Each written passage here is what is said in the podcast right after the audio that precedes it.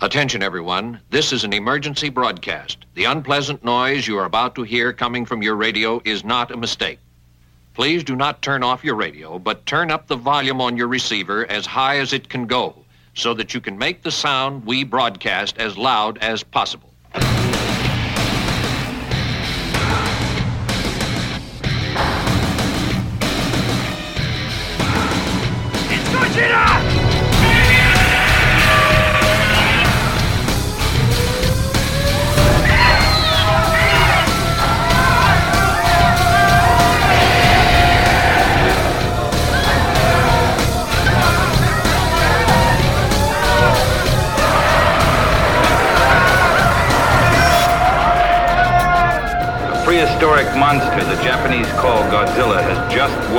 Tokyo Bay.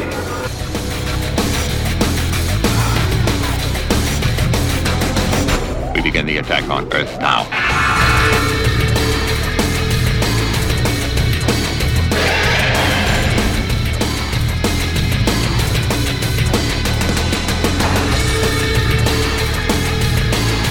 We've persuaded the thing to help you with what little power it has left. Godzilla now reigns supreme and will, in all probability, continue his march towards Tokyo, destroying everything in his path as he goes.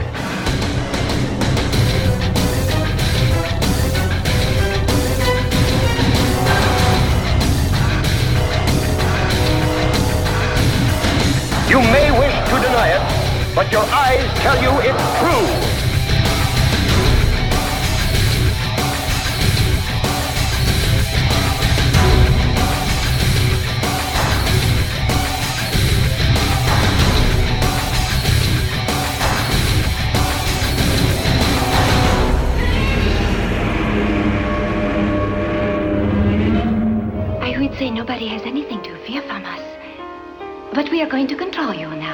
Welcome to the Kaiju Cast, a podcast 100% dedicated to Godzilla and all of his rubber suited foes. I am Kyle. With me here for episode 39, of, uh, which is August 2011's first episode of the month. I have Heather Hello. And a special guest, the Mad Marquis de Maltese. Did I say that right? Yeah, no, that's basically- Mostly? Yeah, yeah. Gah, okay. I, yeah, no, no, you were right. I'm just picky.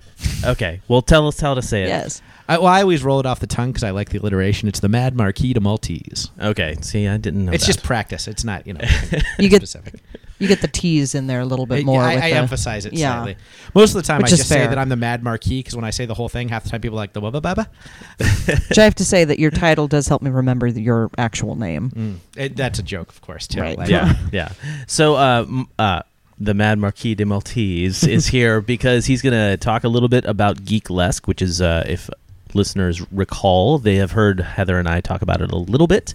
Um, we also have a little tiny bit of news and a lot of local event stuff to talk about. But right now, we're going to go ahead and play something that Justin of the Going Last podcast suggested. Hi, baby. It's called uh, Godzilla by VVS Music.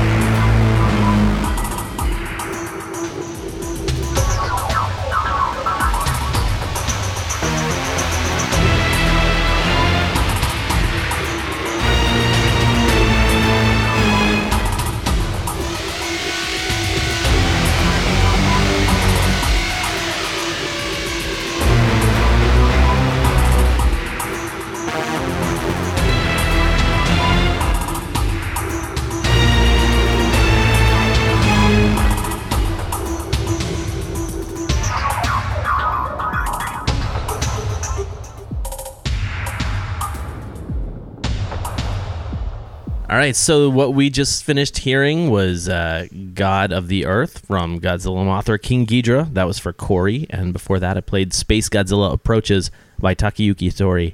That was for Brittany. And of course, we kicked it off with that Godzilla track that Justin suggested, which was quite interesting to me. Uh, but I never knew where it came from. He just kind of suggested it out of the blue. Thanks, Justin. Uh, now we're uh, going to turn our attention to the Mad Marquis de Maltese. Did I do better that time? You're getting there. Getting there? Okay. So uh, we've been to All. all, what so far, three performances that you've done here in uh, Portland. What? Do me a favor and just kind of tell the listeners a little bit about Geeklesque. How about a little background? Sure, sure. Um, so the background's lengthy, uh, but I can get into that. The uh, so Geeklesque is just uh, us doing a geek and geek oriented pop, pop culture themed burlesque show. Um, I don't know how many of your listeners have been to neo burlesque shows, which is what all the modern burlesque would technically be called, is neo burlesque. Uh, but the uh, so burlesque has sort of a long history of being sort of uh, a parody. Was often what was at work, and so this is very much that. You know, we're celebrating and mocking certain pop culture uh, emblems and uh, themes. I mean, we had at our first show, as you guys saw, you know, we had the Super Mario Brothers number, which was very celebratory of Mario, not really mocking it. A uh, lot of people's favorites. It's like that one's on YouTube. They can, you know, YouTube slash Critical Hit Burlesque. If they want to check. Kyle that one did out. not know that, and he may run away right now. I don't need to run away because my laptop is right in front of me. and I, and and we, we could give the, the listeners a moment to watch that, Yeah. and then come back because they can pause. just press pause. Just yeah, press they can press pause, go Google that, and watch it, and know that it's awesome. Although I do love the videos of that first show because it was at the game store. Our first show was at Guardian Games here in Portland, Oregon, who is uh, our our oldest sponsor, basically the show, Angel of Guardian Games, uh, Angel and Michelle, I should say, of Guardian Games. Oregon's grandest game store to get their their tagline out there. Nicely done, sir.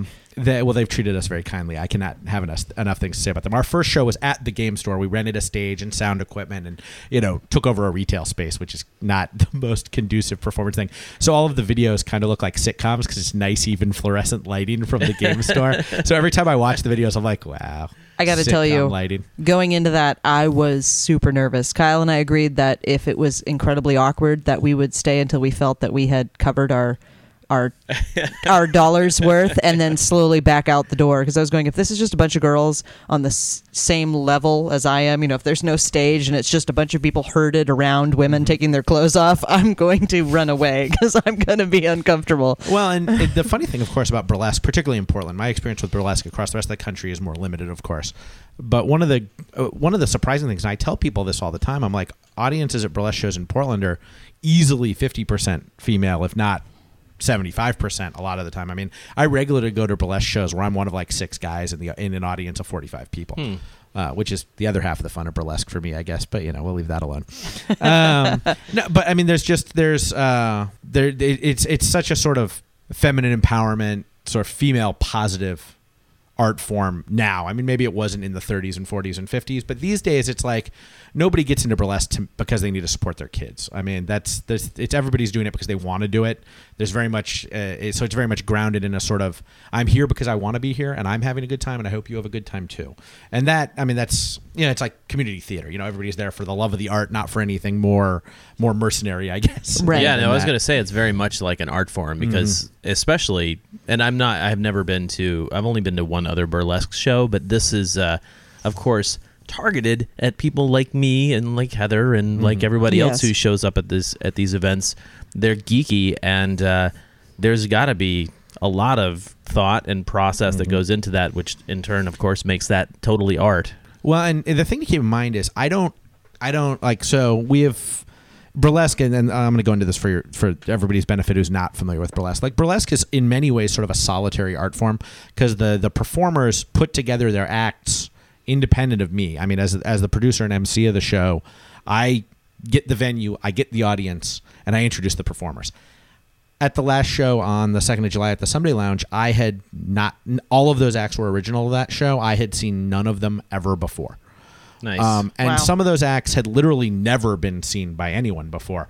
They some of them uh, barely existed prior to the show. I mean, there's uh, you know, I mean, uh, take uh, Satira Sin who did the Storm number at the end. Yes. of the Oh, my goodness. Yeah. With with and she's a she's a she's a trained opera singer. She's a singer, actor, dancer, triple threat. Moving to New York eventually to be a big star, and we'll all be envious. Oh yeah. She's also part of the Mario. She was Mario in the Mario number Yes. for anybody who goes and looks at that. yes, And, which uh, I was heartbroken when I saw that you know the Mario number wasn't happening, but Well, it that was all new, right. so. But well, and we didn't entirely realize Mm-hmm. that we went regardless of knowing if it was going to be new or the exact same thing again, and she completely blew my mind. at Yeah, I least. was, mean, I, was, com- I thought for a second, I was like, "This is cool." She's lip syncing, and then I realized she was actually singing. spectacular. Amazing voice. She is also phenomenally loud. She could probably sing unmiked in the Someday Lounge with a 300 person crowd. She's, I mean, she's a trained opera singer, so she can kick that that volume out like you would not. No fear of crowds, you're Yeah, none at all. Yeah. I mean, she's. I, I just went and saw her in a in a production of Hairspray at the Broadway Rose Theater here in just over in Tigard. Uh, and she was, you know, she was just part of the ensemble there. But even there, you know, she's loud, so you, you, she's easy to pick out if you Cool. know her voice. But uh, But so yeah, I that mean, number. that number, like that's a perfect example of it's like. Uh, uh, actually, I lost our topic of why I was bringing up that number. Uh, not seeing things prior. Right. So I had no idea about that number, and I knew she could sing, so no no worries there. When we had talked about that number, she and I sort of brainstormed that number together. So I like taking a little credit for it because she was like, I don't know what to do for the next Geeklesque. I'm trying to come up with an idea. I'm like, and and like a week before I'd been driving and I'd heard "Rock Me Like a Hurricane" in the car, and I was like, you know, somebody should do a number as Storm to this. Nice. And so I was like, well, what about uh, what about doing Storm from X Men and do it to Rock Me Like a Hurricane because that'd be freaking hilarious. And she's like, she thought about it for like ten minutes. We were at a bar, and she's like, can I do that? But can I sing Stormy Weather first? And I was like, yes, yes, you can. because those two go together so well. But for the- the but for the Yeah. act, it was perfect. Well, and of course, uh, and we don't we don't have a copy of that one up on YouTube. Although I will probably after the next show because we are doing a repeat of the of the last set at the next show plus one additional act. Um, that is August twenty eighth, Sunday at the Someday Lounge. Doors at seven, show at eight thirty. and, and we will be reviewing this later in the, in our uh, Yeah. local events. I believe that's going to be ten dollars ahead of time, thirteen at the door. Right, ten dollars Yeah. to the Portland Mercury website, thirteen dollars at the door.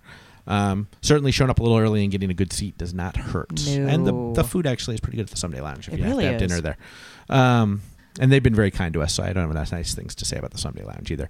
The uh, but that was a perfect example of like I knew what the number was, but the details were a mystery, uh, and that's not even counting uh, Nina Nightshade's number. What we opened that show with, where she did the uh, the the Dark Crystal number Oh my god! which was painfully funny uh, as well Yes. as quite That- sexy. I mean, she's one of the best performers I work and with. somewhat wrong, and yeah, which definitely. is you know, which uh, a, a lot of us have established the fact that Geeklesque is essentially taking our childhood and confusing it.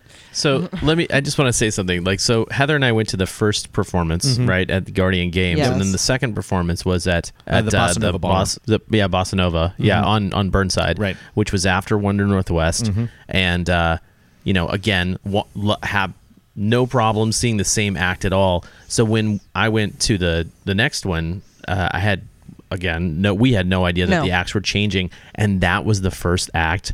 I was dying. It was Yes. so awesome, so Well, and- awesome. And and the first show was just Kyle and I that that went as far as our friends went, Mm-hmm.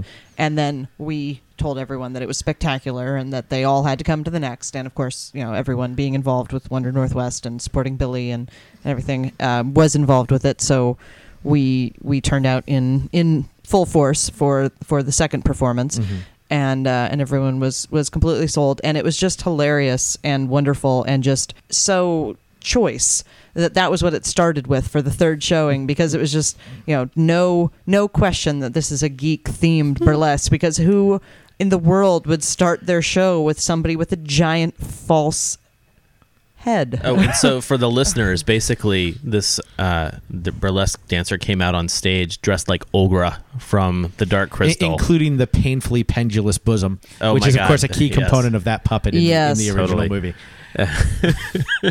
Uh, uh, the moment Oh where my she God. where she where Aughra on the during that act um, rubs her own nipples is the most painfully unsexy thing I've ever seen, but simultaneously so brilliant. Yeah. I mean, I well, the hand and- was so low. I yeah. The, d- for the listeners' benefit, basically, she she could be rubbing her kneecaps, but she's not. Uh, uh, yes. Where were we, where were we going? I don't know. I'm Um, not sure. it was just an example of how, and, and then uh, just again for the listeners' benefit, it of course then actually does get sexy. I Yeah. mean, that's Yes. that's the thing is that, and and that that's the infamous Nina Nightshade, who's a who's a, a performer I love working with. I actually just saw her earlier today and was was giving her a hard time about getting her in another show in the future. Very cool. So, how did you guys get started in the? I mean, not burlesque itself, but how did you sort of kick off the idea of doing critical hit burlesque and, Sure. and the geeklesque? Well, they're, they're sort of the same question, so I'm actually going to answer that question and the question you said you didn't need to ask. Um, so, uh, my partner uh, Sophie Maltese, she got involved in burlesque by attending a class at the Rose City School of Burlesque, which uh, actually does teach its classes at the Bossa Nova Ballroom as well. Um, and that was founded by Holly Day, who's been doing burlesque for several years, and she sort of coordinates bringing in teachers from the community in Portland to teach people who are interested in burlesque, sort of the the, the how tos and some of the history and uh, all that stuff. And that's how that's how Sophie got involved in burlesque initially. And of course, you know, she and I she and I are both pretty nerdy. This this is not news to anybody. What? And uh, I couldn't tell from your performance uh, your, at all. No. and uh, Totally shocked. we had been sort of toying with trying to come up with like we were brainstorming like nerdy acts for her to do without any sort of larger you know hey we'd like to do a sort of geeky nerd oriented show under underpining uh, we heard about some nerd themed shows in other cities uh, there's a troupe in there's actually several nerd burlesque oriented troops in New York City. There's uh, Epic Win Burlesque, which has of course a great name, um, and who I know several of the performers from there, and they do they do very good shows. Right now they're running a Star Trek versus Star Wars Ah. show where they do some of each, and that's the like debate. They call it. I think they call it Star Wars. Star Wars wins. They call it Star Debate, I think, or, or something like that is the name of the the name of the show. They should call it Star Wars wins. that that act, as I am, if I'm remembering things correctly, that does include a gal with a fanged merkin as a Klingon. um, so it's definitely got its stuff going on, and there's and there, like I said, there's several Wow. nerdy troops in New York City. Um, yeah, it's it's, it's For those like of you at home that can't hilarious, see, but not Kyle is sexy. screaming right now. things can things can be sexy in their own way. Sometimes it's like the Aughra thing we were just talking about. Yes. Space screaming. And then, of course, there's Can't uh, in Los Angeles. There's a troupe called Devil's Playground, who their name doesn't give it away, but they do a lot of very nerdy burlesque. They Uh, did the Star Wars one, right? Is that right. right. They they Courtney Cruz, who's one of their their people. I, I believe she's one of the founders of Devil's Playground. And if I'm wrong, I apologize. Uh, she uh, is fairly famous for a stormtrooper burlesque number she's been doing for several years and is taken to Comic Con and other such stuff. And she does a great Samus Aran number where she's got the full armor and her arm cannon shoots you know confetti and glitter and stuff. And Wow. you know strips down to the blue skin tight suit and then comes out of that too. nice. Um, and I've seen video of that. I, I've never actually met her, unfortunately, which is a, is a is a great failing of mine. I need to go down to LA and take a tour down there. Um, but so I mean, we were not the first by any stretch of the imagination. And then what actually got Geeklesque started for Portland is that a performer that uh, we're friends with and uh, we're big fans of before we became friends with her, basically.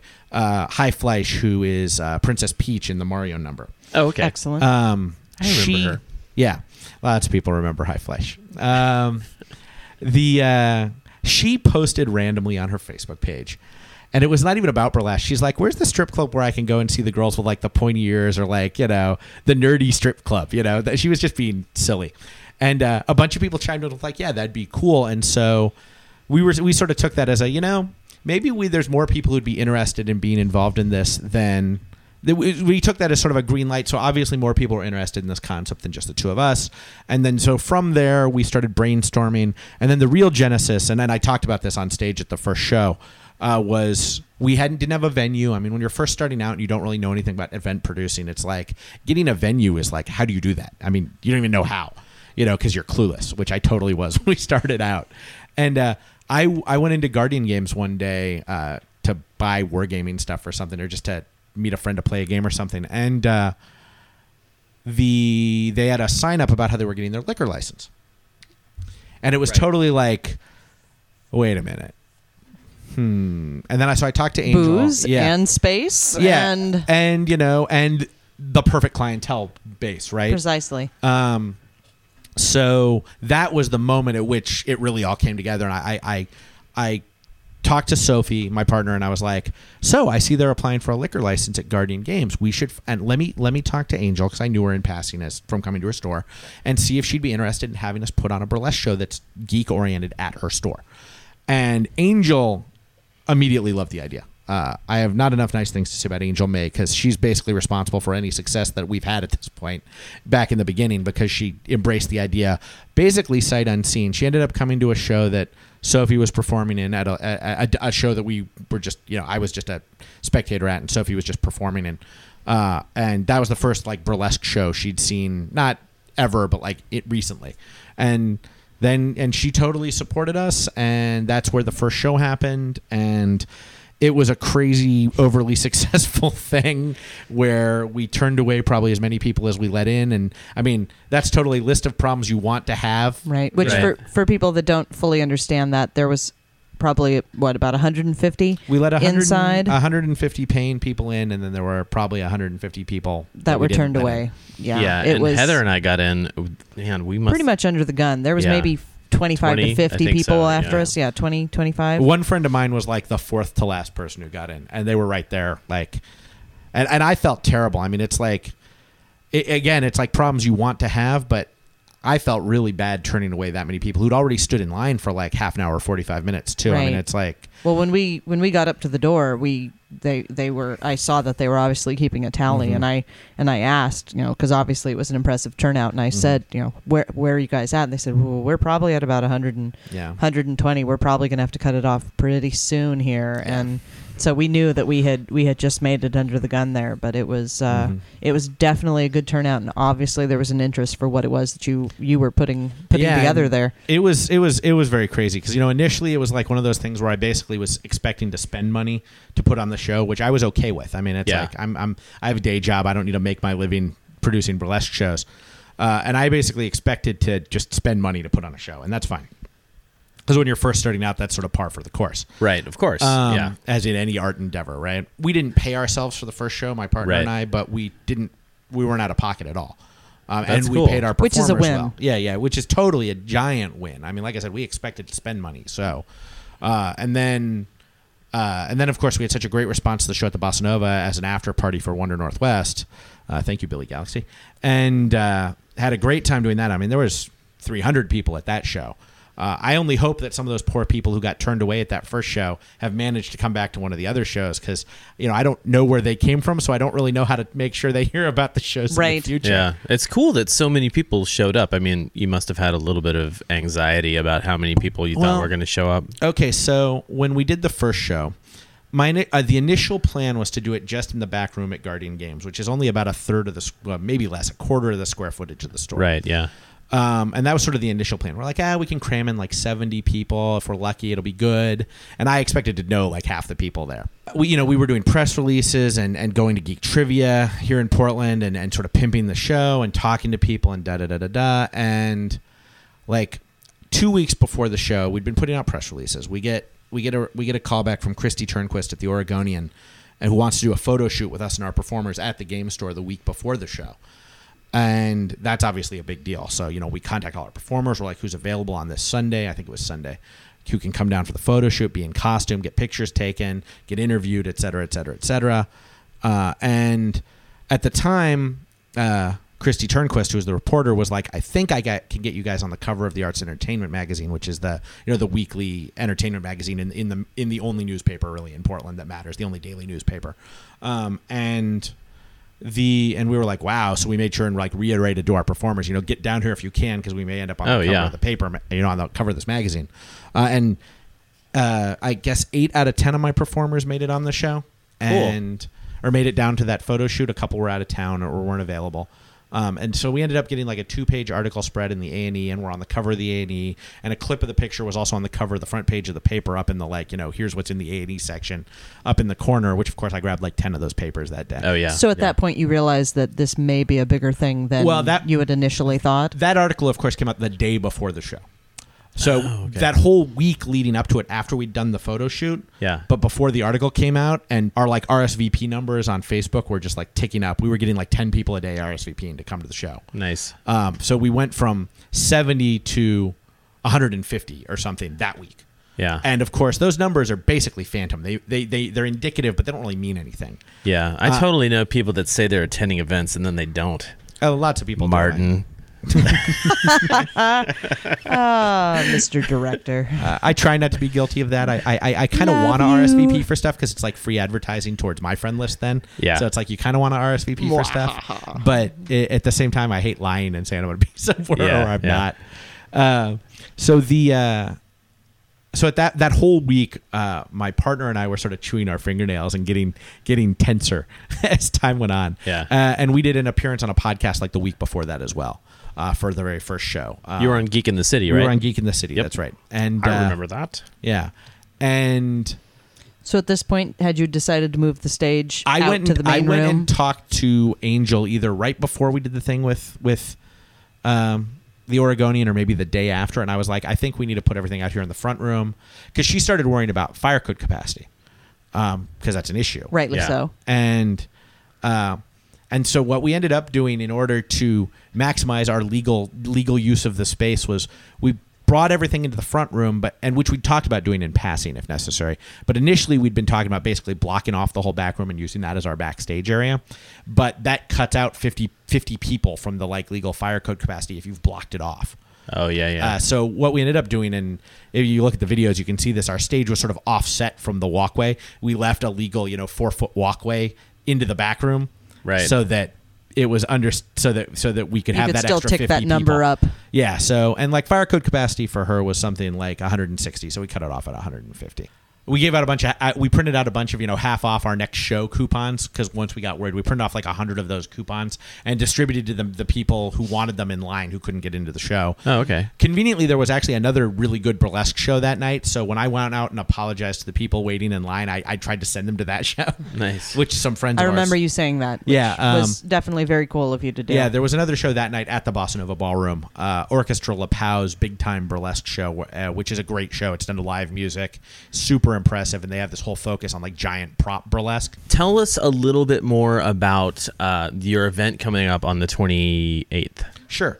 Uh, so, uh, we're currently in the run of our second Geeklesque show, which we called Geeklesque: The Geek Night Returns, uh, and this time it's the Geek Night Returns again. Again. Uh, and it's it's it's the same show we did on the second of July. Uh, we're gonna rearrange the order a little bit because uh, just cause just for fun, uh, and also to make it easier to let the smoke clear after the fire act. Because then Yes. we'll do that act. We'll probably do that act right before intermission, so that it's not nearly as smoky. good Um, call. Good call. uh, yeah, that was a live and learn moment, basically. Uh, I was really shocked when the fire dancer started. Fire. blech. I was very shocked when the fire dancing started. Well, and she's she's she's probably one of my one of my favorite fire performers. I, I've seen a lot of fire dancing, and she's one of the most talented and does a lot of stuff nobody else does. Um, which is till you see it done, you're like, I've seen pictures of her doing like the weird things she does with the wheel, and I'd never gotten it till I saw her do it live. Oh, okay. Because I'd seen still pictures of me like that's strange looking, and then when you see it live, it all makes sense. I have a favorite fire performer too. Yeah, you do.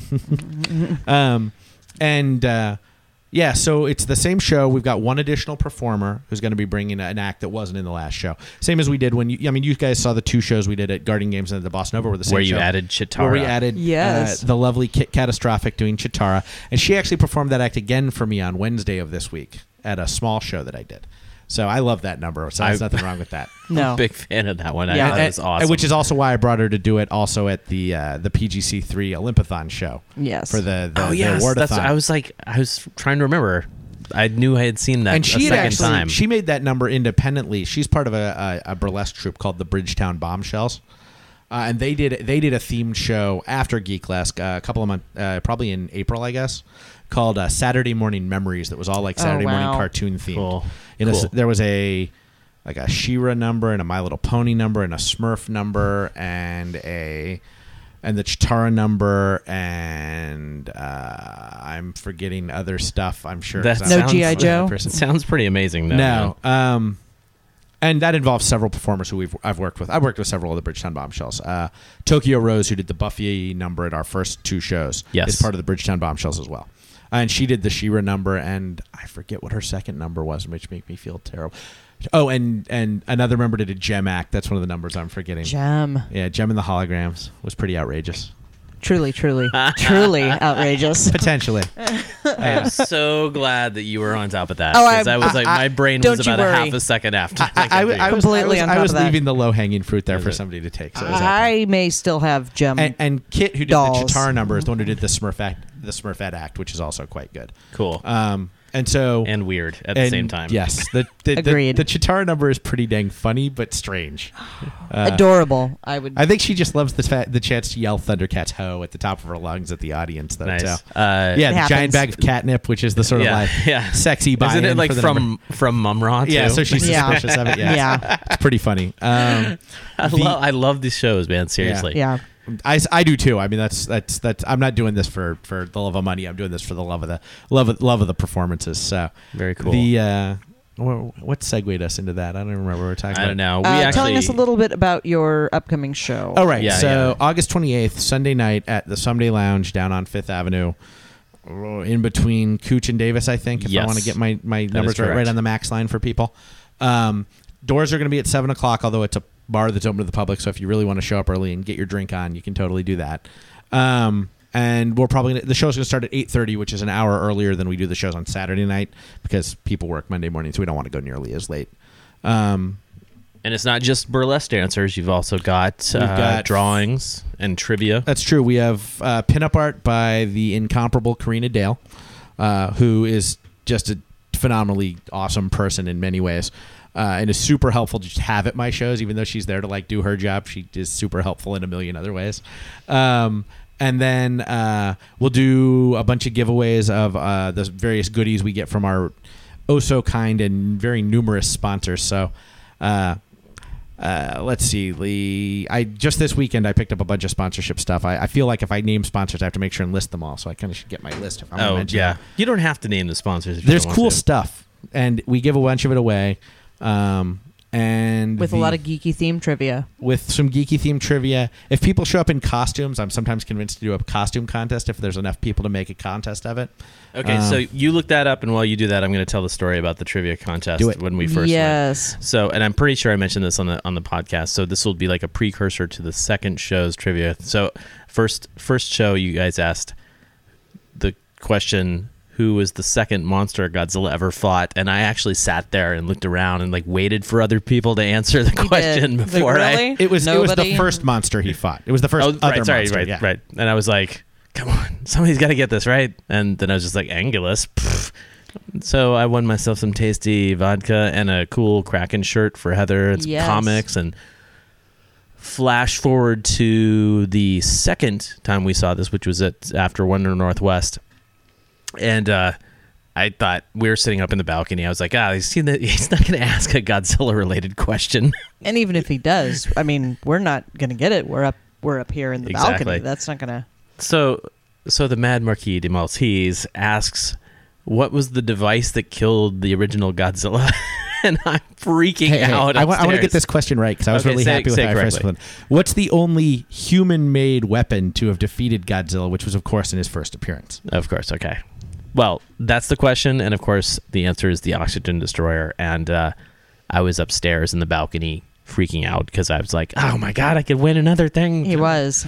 Uh, and then, of course, afterwards, I showed you uh, the tattoo. I'm like, "I've got it on my arm, dude!" like, which which caused me to institute a new house trivia rule, which I'm I'm pretty proud of. I feel like it's a fair rule, and ever since At ever least since in that- Portland, it is. ever since that conversation, so just at the last show, because that was only two shows ago that we Right, had this right. conversation. So at the last show, when I was introducing the trivia, I explained that there's a new house rule, which is that even if you're not up there to answer the questions, if you have a tattoo of the answer, you're allowed to just run down and steal the prize. Like that's that's the rule now. If you just if you have a tattoo of whatever the answer to the trivia question is, you win. The So- end, end of story. so take a good look at my arm before you leave. So, That's right. You've got a lot of tattoos. I have to Yeah. like pick them out carefully. is Future answers may just be there. And of course, I always do trivia related to what the acts that we've seen. Of are. course, of course. It all depends on what the acts are. It's, I don't really have a lot of choice in the t- subject matter because other people choose the acts. yes, and then the last show, the first trivia question out the gate was who are the insecto. Uh, do you want to ask the actual question? I, I don't remember how I Okay. phrased it, but basically, who are the, like, the yeah. crab-like soldiers of the Skeksis and the Dark Crystal? Is I think how I phrased it. And I again sat in the balcony, Horrible and and like nobody's answering the question, and I'm like, oh my god, somebody say Garthim, somebody say Garthim. Tell us my- who the sponsors are All of your of your fantastic event. This yes, time. and, and these are the people who provide the awesome prizes that we trivia and raffle away uh, all night long. So our many sponsors this show, which I cannot complain about, include Billy Galaxy, who we talked about invol- his involvement with Wonder Northwest, uh, Cosmic Monkey Comics. Ooh, my Uh, favorite comic shop. Nice. It's a lot closer to Delicately me than it is to you. stated you. there. Still, Uh, uh, Geek Chic Cosmetics, who's part of the PGC3 with Yep. us, uh, which we should talk about when I get to the end of the sponsors, I think probably. Um, Ground Control, Guardian Games, New Deal Distillery, providers of our official vodka, Portland 88. I'm making like Um, metal horns underneath the desk here. PDXER, uh, Perfect Pineapples, which is a uh, lingerie company local to Portland here. Uh, their name doesn't really let that explain That's an that. amusing thing, But though. and of it's, and it's clever, and it's yeah. and it's perfect pineapples like they're Okay, Catwoman. cat- So, um, robot tattoo and piercing, Yep. uh, and the Lovecraft bar as well. Uh, Spartacus Leather, who I have to say I'm slightly biased. They provide the best sponsorship pickup ever because it's basically a trash bag filled with lingerie, sex toys, and money, and that is like the best thing I've ever had to go drive and get in my life. Um, Floating World comics and also things from another world as well. So. Uh, we give away a lot of comic related stuff because we have so many comic book sponsors, but and, and almost all of our sponsors are part of, as I mentioned earlier, the PGC3, who you guys are also, of course, a part of. The PGC3, Yep. I don't have enough nice things to say about. I constantly want to pimp them because I want them to be even more effective at what they are than they already are. Yeah. uh, and which, of course, you know, we just talked a few days ago at their last at their last like all hands meeting. But the uh, for people who aren't familiar, I don't know how much you talk about it, but that's Probably not enough. that's the Portland Geek Council of Commerce and Culture, who I honestly, they're the group I blame for how effective our advertising was because they were one of our big channels for getting stuff out via Geek Trivia, uh, the Geek in the City podcast we got to through them, just going and being involved in some of their stuff and getting our word out. Uh, and I, I, I'm a huge fan of basically everybody involved in the PGC3. There's so many nice people and so many interesting organizations, a whole bunch of neat podcasts. Uh, you know, Some really awesome ones, to be perfectly honest. Yeah, yeah. I mean, Dangerous Kids is great. They're good. They're good. they're a little. They're a little. You know, a little low on the giant monster quota, but it's okay. It's okay. the uh I I mean, so they, they, I think they're in many ways very responsible for uh, how big our audience buy-in has been because we've had, I mean, we've had over 100 people at every one of our shows, which is phenomenal. Um, the uh, and I mean, there's a lot of entertainment groups involved with that too. I mean, there's there's Critical Hit Burlesque, which is us, of course. There's PDXR is involved. Yep. Trek in the Park, of course, who has a huge Yeah. fan base of their own. Many thousands of people go to see that every summer. Um, many of them see it repeatedly. yes. Um, yeah, the uh, and uh, of course they have their upcoming Trek in the Dark show, which I'm gonna like sneak in to throw out like flyers, and then run away from because I have other engagements that night. Nice. Um, the uh, and, and, you know, and they were involved. uh, We we had Trek in the Park at our last show, of course, because we were starting. We did our show right before their run started, and as soon Yeah. as I found that out, I went up to Adam at Geek Trivia, and I was like, "You guys need to come promo your stuff at my show." Oh, and it was brilliant. And admittedly, most of the people there already knew all about Trek in the Park because that's the crowd we draw. But it was still freaking hilarious. the Didn't stuff he matter. did. oh no, they did a total. They, matter. It was they did a amazing. little act, and it was amazing. Yeah, It was. and and when we were we, when he and I chatted about it like just the week before or something on his birthday randomly it turned out to be, uh, so I had to buy him a beer. But uh, Poor Adam. the uh, I was he's like he's like so I'm thinking of doing this like fight scene with the ripped shirt and I'm like yeah you just and I don't know if it was his idea or mine maybe I'm totally stealing the idea but I thought I suggested it where I was like oh you just need some like Star Trek pasties you know because it's a burlesque. Yes. and uh, so he had he when he in his ripped shirt showed off his like Star Trek emblem pasties which were which were great Magical. I Yeah. think is the word you're looking for. I had a horrible view actually. I'm kind of sad because I was off, I was off directly stage right, so I, I didn't get a very good view of the Star Trek pasties. I'm pretty sure I was upstairs screaming yes. and and I was I was happy. We delivered a lot of Star Trek at the most recent show because we got some grief for not having any Star Trek at the first Oh, show. yeah. Uh, after we you know because we had you know, we had the Twi'leks, or we You thought we know. wanted the Star Wars, and then of course Elise, our uh, our our our on call belly dancer, who I adore, delivered with that Borg number, which Everyone look her up now. She's Yeah, she I Elise Morris, uh, fusion belly tribal fusion belly dancing. She is involved with a regular monthly belly dancing show on the east side at, at Vino Vixens. Uh, I think it's the fourth Saturday of every month is Belly Dance Uncorked, and uh, they do a bunch of fusion belly dancing for with people who aren't familiar with that term, which I certainly wasn't before I met Elise. It, that just means sort of theatrically influenced belly dancing. So like, you know, costumes, modern music, maybe a little dance influence from other stuff. I actually just emceed a belly dance show on Friday as part of this festival that was going on due to my involvement with Elise called Jambala Northwest was the name of the festival that was running this weekend. And uh, so there was all this, you know, belly dancing that, you know, mixed in flamenco and tango and all this other sort of dance styles was very interesting.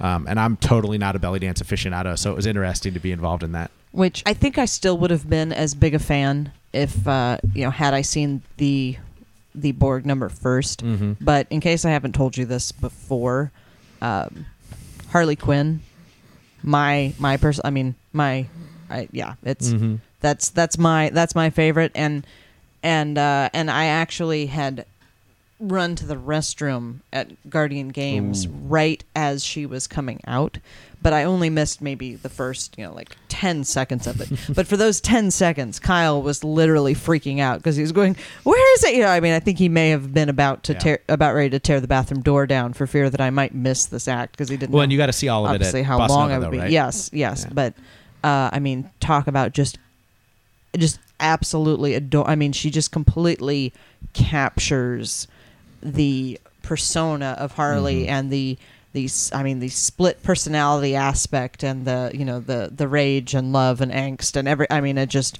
ridiculous ridic- I mean I to say that I was obsessed with it is maybe an understatement Mm-hmm. That- and how well she did. well. Yeah, oh I know don't don't you worry I know The, all uh, about that And people should go watch that because I've never, I, I don't think I could have imagined that somebody could have encapsulated the incredibly disturbing nature of the Harley Quinn Joker relationship in a five minute dance number. And she achieved that brilliantly. I just mean, phenomenal. And. I was, and like like we already touched on, we didn't realize going into the show at Mm-hmm. the someday that it was going to be new material. we were, I mean, we were there regardless. You know, had it been the exact same act, we would have sat, you know, we would have sat through it lovingly for a third time.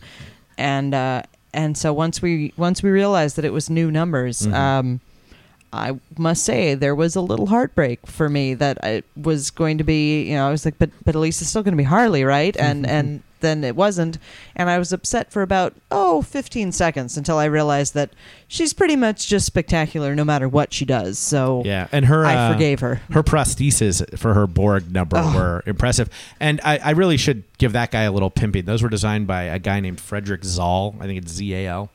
Uh, who uh, will make them for anybody. I mean, he's like an artist and costume designer. So, the anybody who wants like ridiculously cool looking Borg prosthetics or other custom pieces should uh, look him up. The uh, we actually, I believe, I, I, I he's not on my list of sponsors. We may actually be giving away some some coupons for his stuff that he wanted to give us to give away. Most So, interesting. um, I'm also supposed to pimp those because he. I, I told him how awesome they were, but that I didn't think I could afford them. And he's like, "Hey, you get three or four people to buy them. I'll hook you up." so I really should be pimping those to everybody all the time. Anyway, Yeah, so you know, if you like, uh, it's it's any kind of costume design. I think it was. he- I don't think it's strictly Borg. I mean, it's all custom prosthetics though. So costume stuff, helmets. He's like a furniture designer slash architect slash artist slash costume designer. So he can really make you anything you want. I think. So if you uh, if you give me his uh, website, we'll put it in the show notes. I will find that when we're off the air. Sounds good. I don't really know it. Sounds good. Um, so actually, this would probably be a good time to take a little break. And so in this break time, I'm going to be playing a uh, a song that relates to uh, the next topic, which will be Filmusik's Gamera series. Camera. All right, so this is uh, this is part of the Mystery Science Theater Gamera song.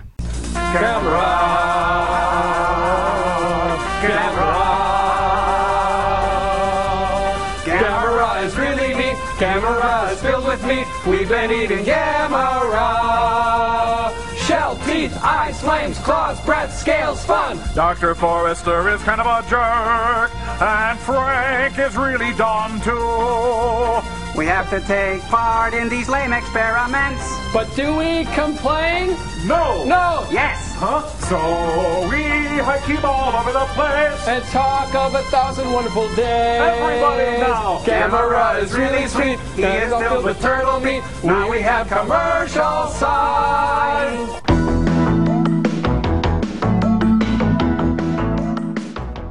Hey, Kara. What are you doing? Tooting my sonic screwdriver? That sounds fun. It's not. Well, you know what is fun? Juggling goslings? No. Then what? Watching Dr. Horrible and Serenity on the big screen. Oh, yeah, that is fun. Glad you think so because, Sparky, you'll get your chance Saturday, August 20th at the Hollywood Theater. Who's Sparky? There will also be a raffle and special guest Patric Reynolds, the artist on the Serenity comic Float Out. That sounds way better than finishing my latest Twilight fanfiction. Cause it is. It's to raise money for Equality Now, as well as the Oregon Humane Society and National Alliance on Mental Illness.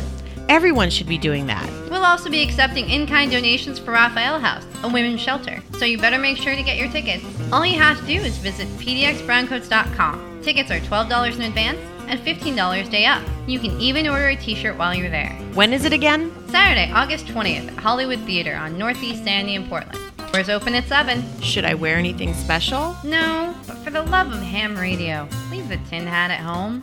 All right, so that was, uh, of course, the classic Gamera theme song, re- revamped by the Mystery Science Theater guys, and uh, that kind of segues Words. kind of segues us into our next segment where we're going to talk about some Gamera performances by a group in town called Filmusik. You probably, uh, if you're a longtime listener, you probably remember me talking about the Gamera versus Guiron that I believe happened last year. I'm not sure when it was. He's looking at me. I don't have an It- answer. yeah, Heather went. It was I did. it was fun. It and was. basically they show the movie on the screen and then they have voice actors and foley artists and uh, Musicians. a little orchestra playing music to go along with the performance and there's no sound from the original movie. It's pretty amazing. It is. They take the original script and they just sort of make it their own, and it is spectacular. So we saw Gamera versus Guiron. That was the the very second first time. thing. Well, that was the fir- Oh. very first thing I ever saw from them. Yes. We also saw Turkish Star Wars, which, Which is, is hilarious. Nothing, nothing like Star Wars. If you haven't seen it, doesn't mean that I don't recommend it because hilarious. mind-blowingly just crazy.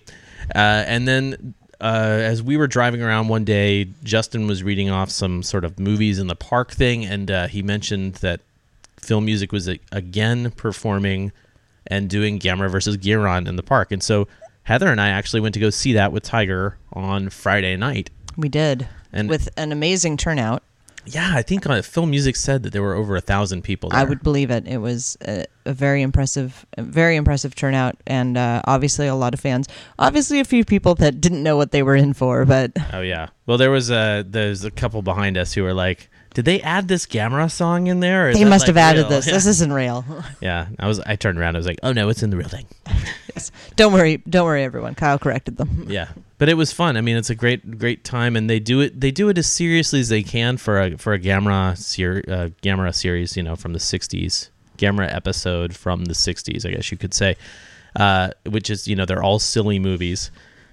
The one they're going to do uh, Yes. on on, and we'll talk about this a tiny bit later at the end of August. Is they're going to be doing Gamera versus Barugon, which we are already covered a couple of months ago on the Kaiju Cast. It's a very serious film and not very kid centric, which is very different from the other Gamera films. Right. Which, granted, this isn't going to be a in the park. This is going to be once again at the Hollywood Theater. Right, which- one of their regular performances. Yes, which you know, if it was going to be in the park again, then I would say that that would be sort of a bit of an odd combination. But I think for one of their one of their standard in theater performances, it should be pretty great. Yeah, it should be pretty awesome. Um, Gamera versus Barugon is a really bizarre, uh, really bizarre movie anyway, because the the monster has a tongue that sticks out and freezes people and uh, Like shoots a do. shoots a rainbow ray out of its back. Naturally, It's crazy. It's crazy stuff. Uh, anyway, so I'm definitely going to that. I'll have a link in the show notes, of course, uh, talking all about that. And you know, they've done a whole lot of stuff in the past, and unfortunately, I haven't seen nearly as much of it as I wanted to. But I know they did. right? It's a Uh, really it's a really unique theater experience. If you've if you've got any, I don't know how many how many companies do this, you know, out there in the world, but I imagine there are, there are obviously others. If you've got anybody that does this kind of performance in your neck of the woods, I mean, whether it's a whether it's a giant monster movie or not, I would definitely recommend checking it out because it is a unique experience to to Oh, enjoy in the theater. Yeah, and I'll have a link in the show notes as well to uh, the interview I did with uh, the director of that stuff, Galen Huckins. Uh, I'll have a link to that because it's that appeared on a previous episode of the Kaiju Cast. Uh, so those are the those are the big sort of performance things I wanted to talk about. Um, I guess let's just move into news and local events. United Nations reporter Eric Carter with the news. The world is stunned to discover that prehistoric creatures exist in the 20th century. The armies have been alerted as we wait for more news from Japan. So, Gangsters and Goliaths issue three came out this. Uh, I think it was last week. I don't know what's going on. I felt I feel like I'm a little off on, on when the when the issues come out, but Well, it was Wednesday. yes, I mean they come out Wednesday, of course. Gonna but be like snarky now. the last episode, I said, oh, you know, both Gangsters and Goliaths and King Kingdom of Monsters have a new issue out, and now next episode, this uh, Gangsters and Goliaths issue three is out, and it is also very good. It's uh, continuing the story along with Makoto, and uh, sort of introduces his son and shows that he does have something to lose. Uh, and again, if you're not reading this comic, I highly suggest it. It is a fantastic story written by John Layman, drawn by Alberto Ponticelli. IDW's got issue four on the way, and I believe there's one more after that, and then it'll be a sad goodbye. But it's really the only news news that I have. We also have uh, a video that I'll post a link to, and this is uh, from a company called well, it's actually Bandai's creating them, I guess, and it's the SH Monster Arts group, and they're making these really, really cool articulated Godzilla figures. They've got Godzilla, Space Godzilla, and Mecha Godzilla. Um, but the reason I'm bringing it up is because um, they did this video, and I guess Ko- uh, Koichi Kawakita, who's the special effects director from the Heisei films, he actually directed it. And so it's like this cool little stop motion video with Godzilla smashing stuff, and it's really great. It's it's awesome. Which I- I remind me to show to you say, before you leave. How horribly out of character the Godzilla smashing stuff. Yeah. I watched it twice because even though you had given me the link and told me what it was, I watched it through the first time and went, okay, it's Godzilla smashing buildings, nothing out of the ordinary here. And then I thought about it and I realized, wait a minute, that's a Godzilla toy smashing a city and I went okay I I better appreciate it now that this is you know I mean I realized that you had told me that this was you know they were showcasing the articulation Yeah, but it didn't sure. fully sink in the first time that I was watching it that it was actually a toy and a stop motion creation because it's just that articulated that's that spectacular Yeah. So definitely uh, check the show notes for that because that is a fantastic little video. And again, I'm pretty sure what I saw was that Koichi Kawakita was the director of that, and it's really cool. Um, I'm not sure if Heather knows this, but it's really cool to see that even though he's no longer doing, they're no longer doing Godzilla movies until they decide to start them up again in Japan. Uh, That he is still very uh, interested in continuing the you know the the mythos of Godzilla in Japan. I think that's uh, that's really good, and I think eventually when they decide to do a new Godzilla movie, Kawakita might actually be a kind of a catalyst for for the franchise. And I got my fingers crossed on that because I know he has a lot of love for Godzilla. And that's all. That's all our news really. So uh, we're gonna go into our local events. Don't have a sounder again. No sounder. no sounder Local events. Lo- lo- lo- local events. That doesn't work as well. so moving on to local events, we have the Mad Marquis de Maltese here with us, of course. that was pretty good that time. Okay, so I'm, I am I am improving. I'm getting Yeah. better. That's That- good. That was really solid. I, uh, I have no objections. You can introduce me officially a couple of times now. Sweet. Just bring me up on stage for like three seconds, ladies and gentlemen. The Mad Marquis de Maltese. Uh, no, no, you're off. I'm off again. Damn.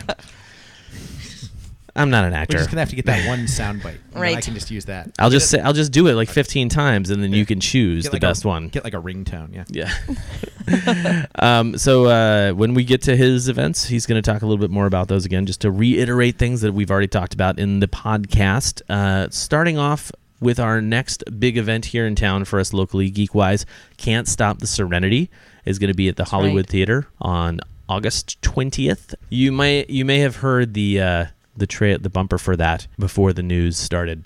yes And uh, we've I- played it on previous episodes as Yes, well. and, and uh, I'm going to try and go to that. I hope I can. I've got my fingers crossed that I'm going to be able to go. Uh, I think they're they're raising money for Equality now, and they're going to Sounds play. correct. They'll play Serenity, And then they will also be playing, I think, Doctor Horrible in the theater. Yes. That's correct. And then they have this special guest, I believe is either the writer or the artist who did the Dark Horse comic about Wash called Float Out. But the uh, Um, the Can't Stop the Serenity events happen all over the country. There's Browncoats, uh, which are the group that put these put this together. This is the PDX Browncoats, but there's Browncoat societies all over the country, and they do events like this all over the place. It's basically just big fans of the Whedon universe that refuse refuse to let it go and have created this amazing this amazing place for it in the geek society. So you should check out your local branches. Yeah, but we'll have a link to the show notes to both the PDX Brown Coats page and the Can't Stop the Serenity page, which actually might be the same thing. Uh, and then the following night, that's Saturday, Sunday night, Trek in the Park. Trek per- in the Dark performance. Yeah. Trek in the. I was going to say Trek in the Parks production company, Atomic Arts, Arts presents. doing- oh, it's all it's it's all so ringy, doesn't it? Just with very very Dr. Trek in the Parks, Atomic Arts performance of Trek in the Dark. where they're going to be at the Baghdad Theater With a Except wouldn't- fox except in wouldn't it be socks. Atomic Arts, who normally presents Trek in the Park, presenting Trek in the Dark, because it's Atomic Arts that does everything. True. Yes, yes. They're not Trek in the Park doing No, Atomic Arts. they're not. It was Trek in the Parks, Atomic Arts. Yeah, but the ownership is wrong because it's Atomic Arts Trek in the Park. Touche. Okay. So I think we've narrowed it down to At- Atomic Arts, who does Trek in the Park, are going to be putting on Trek in the Dark on August 21st at the Baghdad Theater. Uh, they'll be doing their performance this year of Mirror Mirror on stage, and then there's going to be, I think, a little trailer reel that Fat Boy Roberts is putting together. And then after that, they're going to show Galaxy Quest. Yes. Also known as the best Star Trek movie that's Yeah, ever been made. for sure. That brings us to our next event on August 23rd, Mhm. second uh, Geek Trivia of the month. Will be happening at the Kennedy School. Oh, and we're giving away tickets to our show at that. We'll be Oh. providing a prize package, same as we normally do. So if you're, Excellent. if you're in Portland and you like the burlesque and you, You want like to get in Geek for Trivia. free, then you like Geek Trivia, you want to get in for free, make sure you come out to Geek Trivia Yeah, on the 23rd at the Kennedy School. And do well. Our uh, and win, yes. You got to win. The last time we gave away tickets, my team won. oh no, not the last time. The time before that, like we, that was the the first time I ever won the big shebang. Was the time we were giving away prizes. It was so it was sort of counterproductive. But yeah, no, it'll be five tickets. So tickets for every member of the team, and obviously you can dilly them out however you want. We don't care. But uh, and then we'll probably throw some booze in there from New Deal because we like giving because they give us a ton of booze for every show, and I can only give away so much booze. I hope the kids team wins then. That's right. yeah, well, that's like the prize that's 21 and up anyway. Yeah. So they'll, they'll have to like pawn it off in Yeah. the like parking lot. Uh, and then we'll, we may throw some other stuff in there. We have like with all those sponsors, we have a ton of stuff Yeah. to give away. So Very giving away cool. some of it promotionally is not a bad thing. Excellent. So that's the 23rd, uh, August 26th and 27th. Uh, as we were talking about just a few minutes ago, the Filmusik Gamera versus Barugon will be at the Hollywood Theater. And again, there will be links to all of these in the show notes. And then the following night, August 28th, Geeklesque, the Geek Night returns. Again. Again. Par- Again. parenthetically. Uh, and so, anything else you want to share about that particular event? Uh, other than that, everybody should come down and see it because it's pretty cool. Um, the it, again, it's going to be the, for the people who've gone already who may have been there. It is the same show that we did on the second of July, also at the Someday Lounge, um, plus one additional act. Uh, so it's not entirely the same. Uh, so I, even if you have seen it, I hope you bring down your friends and let them check it out in case you want to bring new people af- after you told them how cool the prior one was. Uh, but that is, of course, all different acts from our first two shows at Guardian Games and at the Bossa Nova. So I know you guys were saying you didn't realize it was going to be new stuff, and you're not the only people I heard that from, which was surprising to me because I thought I did a good job of like telling people it was new, but apparently I We're did a slow. crappy job. hey, if you didn't get it, I did a bad job. It doesn't matter. I have to assume everyone is slow. That's my job as a promoter. That is the best approach. Is to assume that everyone's a moron and I have to tell them everything 400 times. Uh, so if you didn't get it, I screwed up. It's not your fault. Um, and then yeah, I mean we've got some other stuff going on after that. Do you want me to go into that now, or are you going to work through the calendar and I should just chime in when I have stuff? Hey, wait a minute. Heather called us slow. Sorry, that's a Simpsons reference.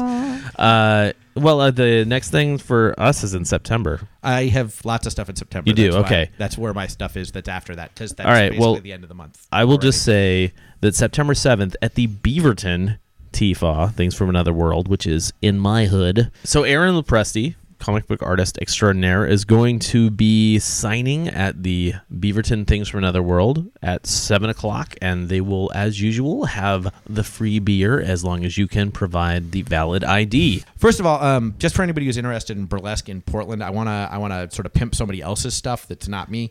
Uh, specifically, there's a website that Zora Phoenix, who's performed in my show and is a way better producer than I am, has been at this for years, produces several shows, has put together a website called burlesquepdx.com, which is basically here's all the burlesque going on in Portland if you're interested, so that people can know what all the various performers are doing in a centralized location. So I kind of want to pimp that.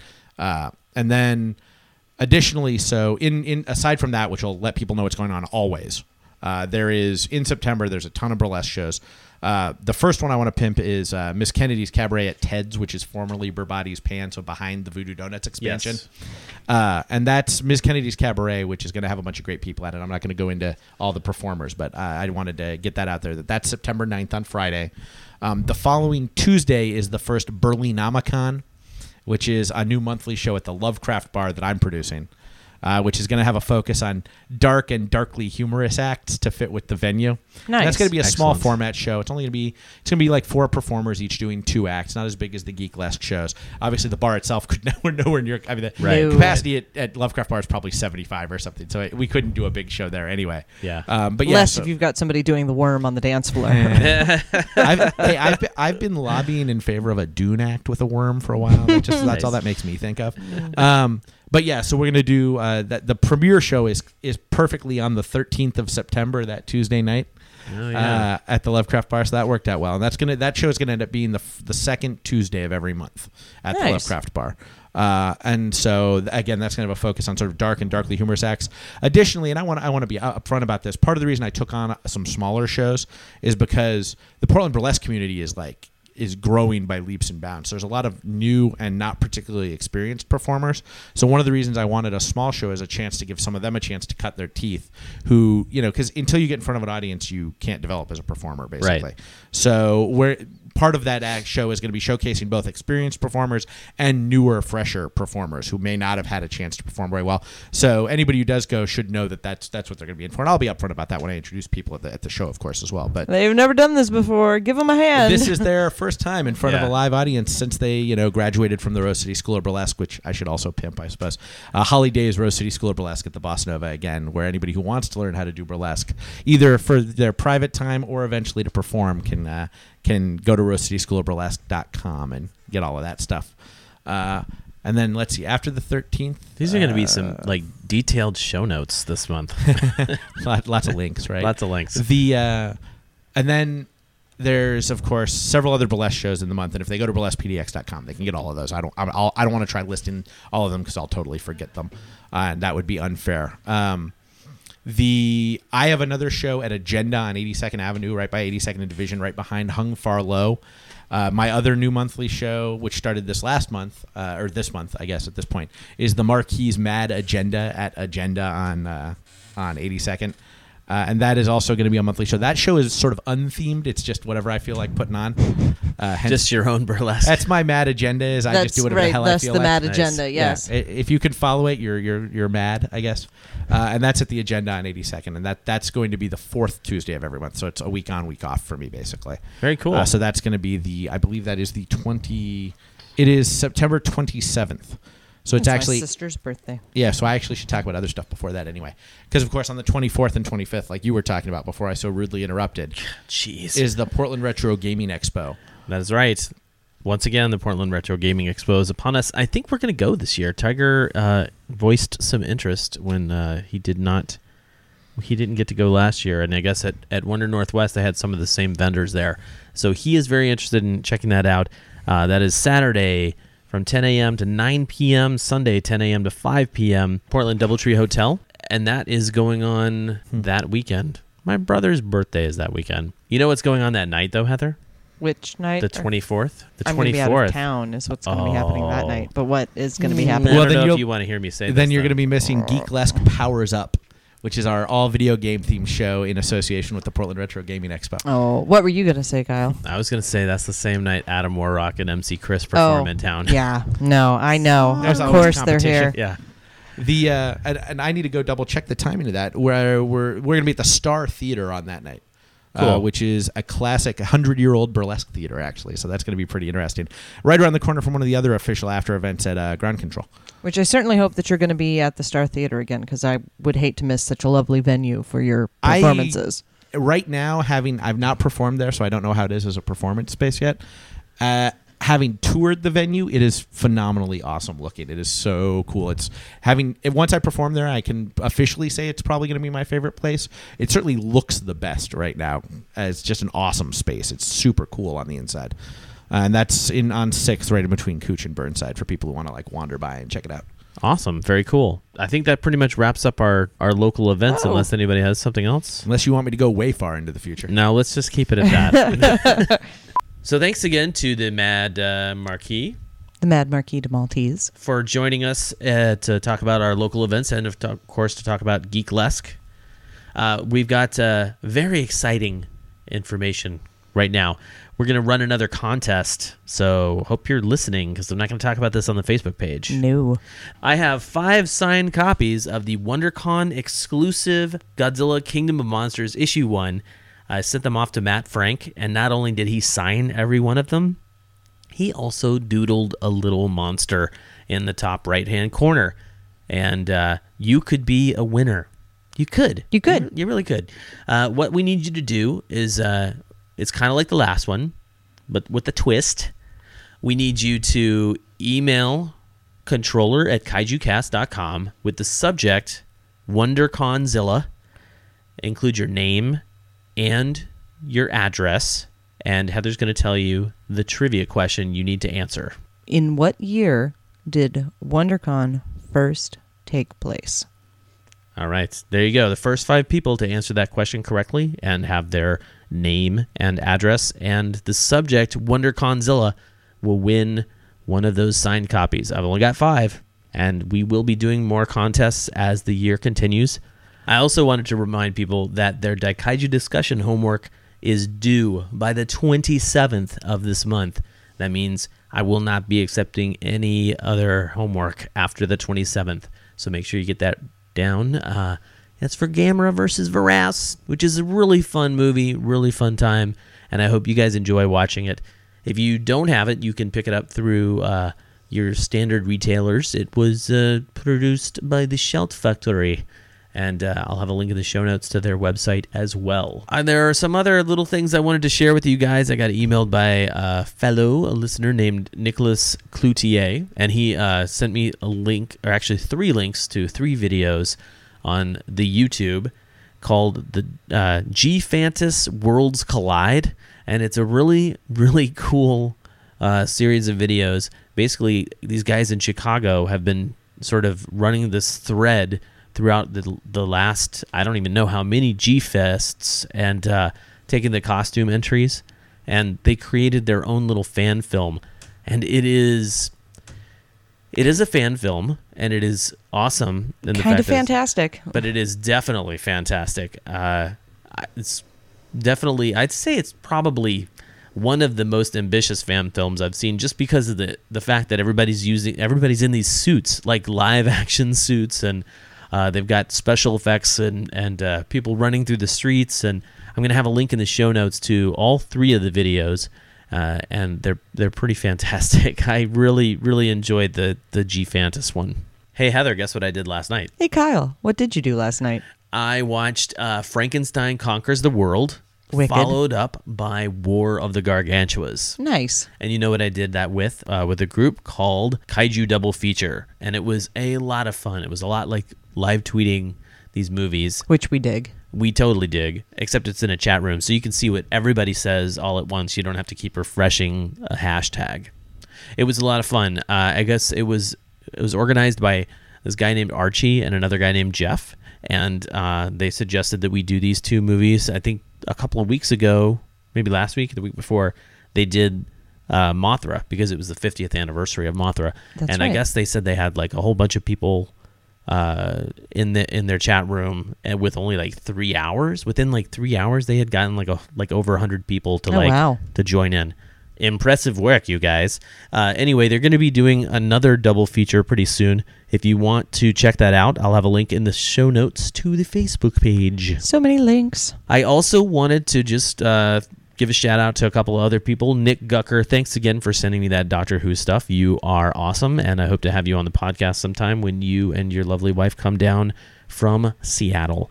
Thanks to Scott Martin from Hilltown Kaiju for the signed chirashi, the little mini poster of Gamera that was signed by all the guests at G Fest. That was really super awesome. Uh, they also get sent a signed photo of the Kaiju Bros and uh, and these cool Kaiju Bros bracelets, which I have on the desk here. Thank you to Who are also in the G Fantas. yes, they are also Yeah. in the video. Yes. I was so proud of myself for picking them out. Yeah, Heather Heather totally recognized you guys. Um, thanks to all the listeners who have been not only submitting their homework but just writing in and being cool. And thanks to Kurt Lloyd from Missing Real TV for hooking me up with a really cool uh, Godzilla kind of monster thing that you pull back and it goes forward. Uh, we had I had lunch with Kurt and Lance, who was visiting Portland. He is also known on Twitter as the Elroy Jenkins, and uh, he works with uh, some people in New York. Uh, he's an art director for a group called Hot Peas and Butter, and I'll have a link in the show notes to, to that. And we had a really delicious lunch thanks to uh, their posse. That uh, pretty much does it. We're going to go ahead and wrap up the show this month. So if you found the Kaiju Cast through iTunes or some other podcast directory and you want to experience all there is to uh, put into your brain all The about joy. the Kaiju Cast, the joy and the glory that is involved with the Kaiju Cast, you know, stuff you can't just get th- through your ear holes, uh, point your web browsers to kaijucast.com. We have every single show up there, every blog posting. There's some stuff about Portland. I have a link to the PGC3 website, and you can see all the movies we're going to be talking about through the end of time for the Daikaiju discussion. And you can vote in the polls. I just put up a new poll thanks Sweet. to uh, Sean Darnell. Join us next time for our Daikaiju discussion episode of August 2011, where we delve into the fantastic, crazy kids film Gamera versus Viras. So that does it, and we are closing out the show. We're going to end this whole shebang with a request for Eric from the Gamera Guardian of the Universe soundtrack. This is Myth by Bakufu Slump. And uh, until next time, I'm Kyle. I'm Heather. And what do we say when we close the show, Heather? Jamata. Jamata.